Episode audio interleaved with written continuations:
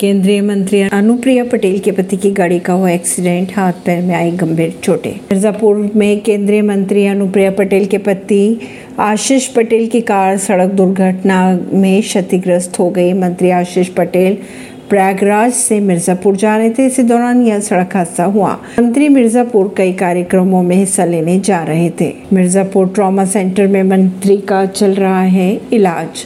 खबरों के अगर माने तो मंत्री के काफिले की कार आगे चल रही थी, जिप्सी से टकरा गई। इसके चलते मंत्री की कार का अगला हिस्सा क्षतिग्रस्त हो गया। हादसे के दौरान मंत्री के साथ कार में बैठे अन्य दो लोग भी घायल बताए जा रहे हैं। परवीन सिंह, नई दिल्ली से।